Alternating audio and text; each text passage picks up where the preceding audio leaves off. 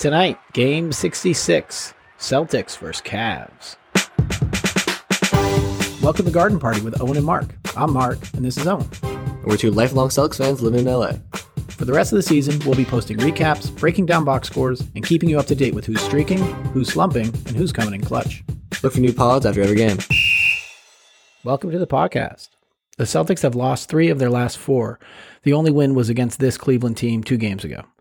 Celtics are now a game and a half behind the Bucks, 3 games ahead of the Sixers for 3rd place, and the Cavs are in 4th place with the streaking Knicks nipping at their heels. Tonight's game is meaningful for everyone.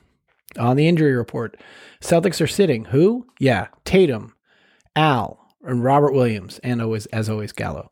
The Cavs have Mitchell listed as questionable. Mobley's out, but it's Isaiah Mobley, Evan's younger brother. Evan Mobley will be playing. How does that change things? I find that funny that I didn't know they had Mobley's younger brother. Yeah, they have him. I didn't either. I think he's a 2-way player. I think he's sometimes in the G League.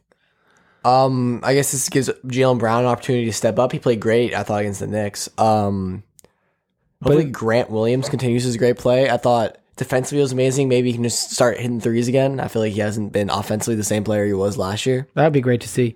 Of course, the Cavs is the game that he sat out. But hopefully he's going to have to get time if Al and Rob are out.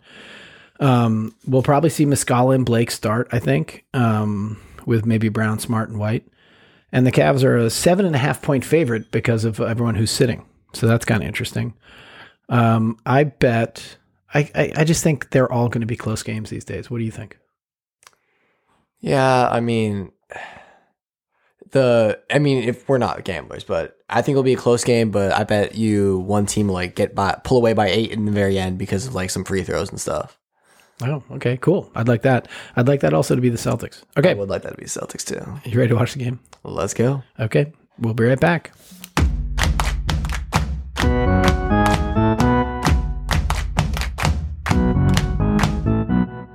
Okay, the game is over, and the Celtics lost again, 118-114, a 4-point loss. The story of the game is basically the Celtics took charge in the first quarter. They pushed the lead to about 7. Cavs came back, then the Celtics pushed it back up, and then by midway through the second quarter, they had almost a 15-point lead, 12, 13-point lead. And they kept it there. They kept it there through halftime. They finished the half well. They kept it there through the whole third quarter. They finished that quarter well. Then in the fourth quarter, they chipped away a little bit, and they chipped away a little bit, and then there's about 4 or 5 minutes left in the game, and that's when the game became a game. And once again, they had an 11-point lead with 5 minutes left, and the Cavaliers just kept coming. The Celtics let it slip. The Cavs tied it up, and we'll discuss how that all went down. And then it went into overtime, and the Cavs got their first lead. Well, after there was some back and forth at the very beginning of the first quarter, but then they really got their first lead with under a minute in regulation. Then the Celtics went up early. The Cavaliers' biggest lead was 4, and ours was 15, and they won by 4 points. That's exactly right. And they were. It was just awful. And it's reasonable to think after a double overtime game in back-to-back nights, we don't have 3 starters. This is going to be a tough game. And it was. And the guys who were out there on the floor were, it was Brown and Brogdon and White, who are out there all the time. But then we had a lot of Pritchard. We had a lot of Muscala. We had a lot of, Malcolm Brogdon played 36, Smart 37, Derek White 35, Blake started, he had 18, he played 18 minutes.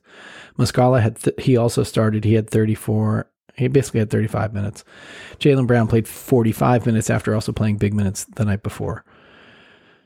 And then Pritchard got in for a little bit, Luke Kornet got in there, Sam Hauser got in there for 6.5, and Grant Williams was in there for 16 minutes. But really, Donovan Mitchell is so good. He just kept coming. He had another 40-point night against the Celtics. And he was steady throughout the whole thing. And then when they needed buckets, he got them buckets. He is really, really good. So this is how the end of the fourth quarter went down. Let's see. So basically with four, they had an 11-point lead. Let me find it. Here it is. 11-point lead with 5:26 left. And they had 102 points at that point. Kornet comes in. So the lineup is Kornet, White, Smart, Brown, Brogdon, closing out the game with an 11-point lead. They've had this lead throughout the whole game. And they stop hitting shots. They can't find a way to score at all. And Mitchell...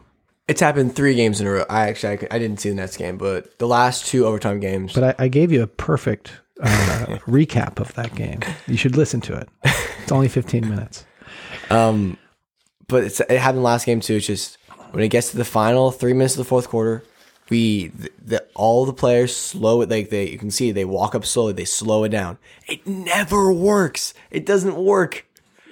We don't play well slowing it down. That's right. Play the way you played. Play the way you played all. Play the way that you play that gets you buckets. That is the reason why you were up 15. Right. And when you stop playing like that, then we lose the games. Slowing it down does nothing for us. Our offense runs off of fluidity and passing and ball movement and paint touches. Our offense does not run off of ISOs and just heaving up contested threes. The only shots we got at the end of the game were contested threes. We threw up a lot of them. So tonight we shot 48 threes. They shot 34 threes. They shot at 35%. We shot at 33%. I get that Missoula wants the math and all, but at the end of games, contested threes are not the best shots. No, that's not. Look, I can tell you right now, Jaylen Brown tonight, 1 for 7 from 3. Mike Muscala, 1 for 5. Peyton Pritchard, 1 for 6.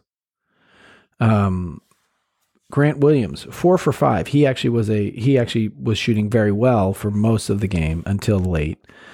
Shooting is, well, we'll come back to that later. So, and then Marcus Smart, 3 for 11 from 3. So it's just, that ain't working. But what really happened was they got it down to 4. So they were up 11. Then they got it down to 4 with about 2.5 to play. Mitchell, so good, draws a foul. It wasn't really, I guess it's not, this isn't that he was so good. Brown fouls Mitchell in a dead ball before the ball's inbounded, which gives them a free throw. So it's a 4-point game. Nope. It's a 3-point game. Then Mitchell gets the ball, drives, does this wild drive, and they just give him a bailout call where literally just his hip, Grant Williams goes straight up, but gives him a little hip or gets a little, they just literally contact hips. But I guess depending on which way you're squared up, they're going to make that call. So they call that on Mitchell. Mitchell gets 2 free throws. He cuts it down again. Jaylen Brown hits a beautiful 2 in the mid-range. Puts them back up by 3. Mitchell comes down for a floater, hits it. Now we're only up 1. Derek White misses a 3-pointer. Jaylen Brown gets the rebound. Marcus Smart misses a 3-pointer. Stevenson gets the rebound. Mitchell gets a driving floater. I've never heard of this. 1. Sorry, I'm just going to interrupt. I've never heard of this guy. Lamar Stevens.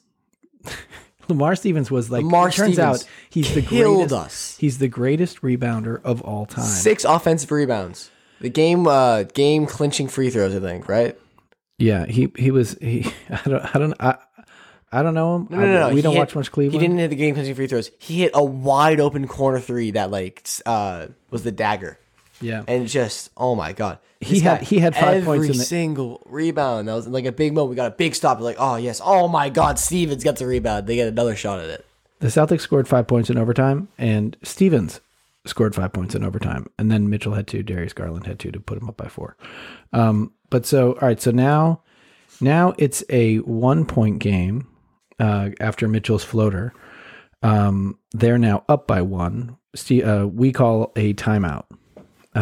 Joe draws up a play. It's the same play that Tatum did the other day where he beat Philly on the 3-pointer, except it's White in the... White is in the Tatum spot, and it goes into Brown. Brown draws 2 defenders. He throws it over to White, who throws up a wide open 3. It hits the front rim, bounces straight up. Oh, everything's looking good. It drops right through. We're now up by 2 points. And then... That's when the Donovan Mitchell hip foul happens. Oh, that's the bailout hip foul. Yeah. Okay, so there was the bailout hip foul. And that ties it up. He ties it up 109-109.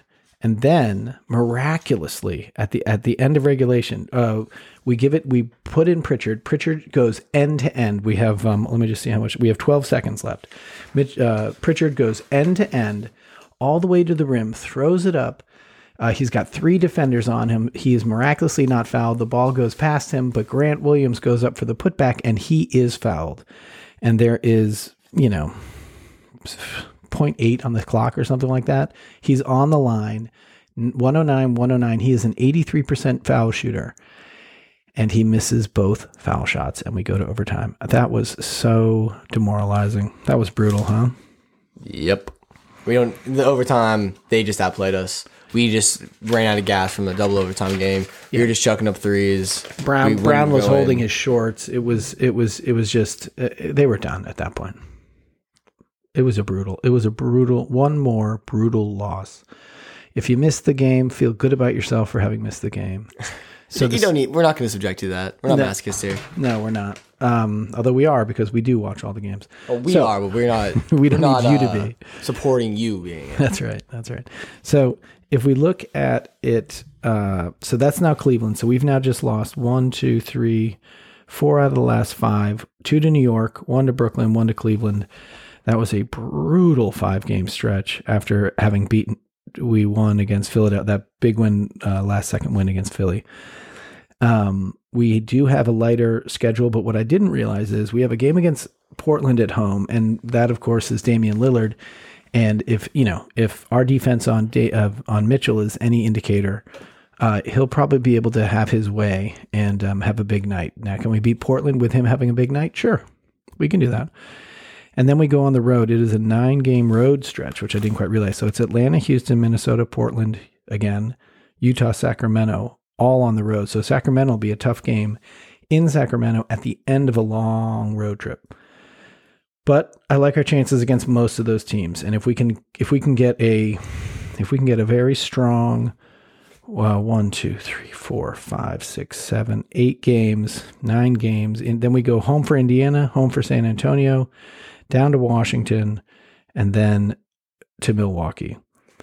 That's the stretch. These guys have to turn it on, show up.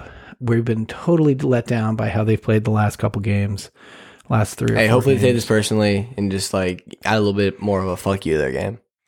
Yeah, they'll have a couple of days. They play Cleveland, they play Portland in 2 games, and then they have 3 days before Atlanta, so maybe we can get some practice in there. Maybe guys can get their heads right, and we can approach the end of this season like winners, maybe? I don't know. How about that? Is there anything else to say about this game? End it now. Saw the bleeding. Just let's cut it off. Okay, we'll talk to you in 2 days after Portland. All right, see you then. This podcast is produced by Mark and Owen, who can't believe the Celtics dropped a 3rd in a row like that. New podcasts drop after every game. Next up, Portland on March 8th.